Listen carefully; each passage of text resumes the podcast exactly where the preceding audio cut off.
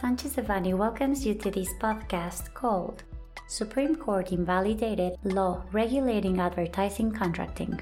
We remind you that this material is only informative and cannot be considered legal advice. For more information, please contact our lawyers directly.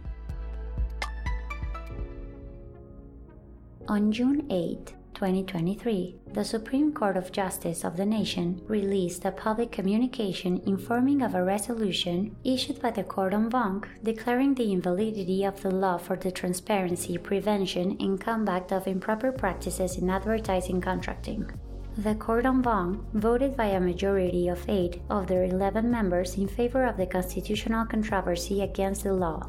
This law was in force from September 1, 2021 until the declaration of invalidity.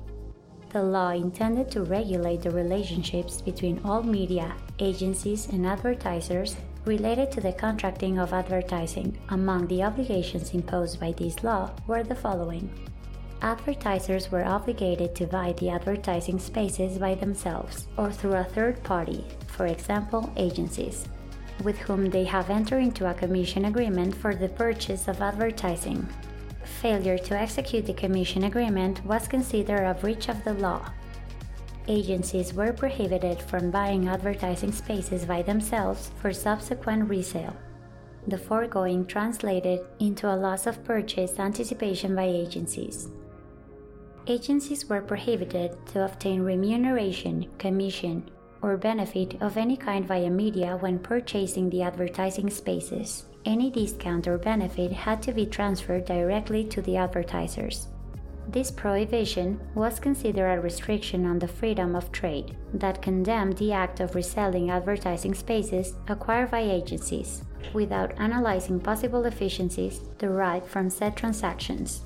Media companies had the obligation to send the invoice directly to the advertisers, even if the acquisition had been through a commission agreement through an agency.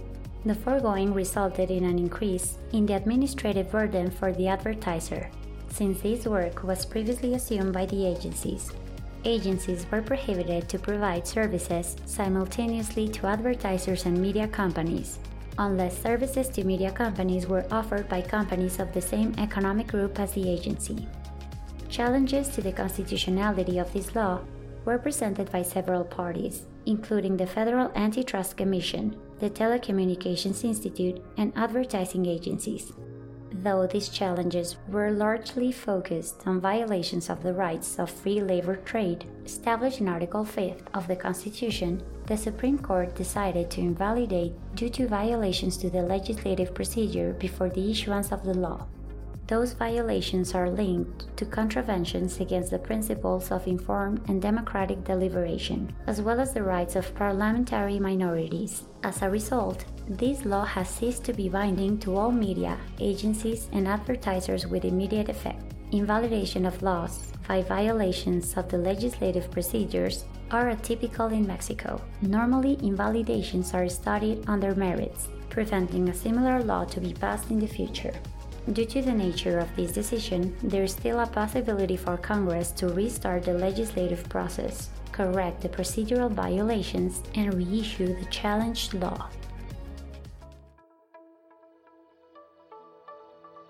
This content was prepared by Juan Luis Serrano Leets and Javier Villanueva Rodriguez de la Vega, members of the Intellectual Property and Strategic Administrative Litigation Practice Group. For any questions or comments on this material, please contact us directly or visit our website, sanchezdevanny.com.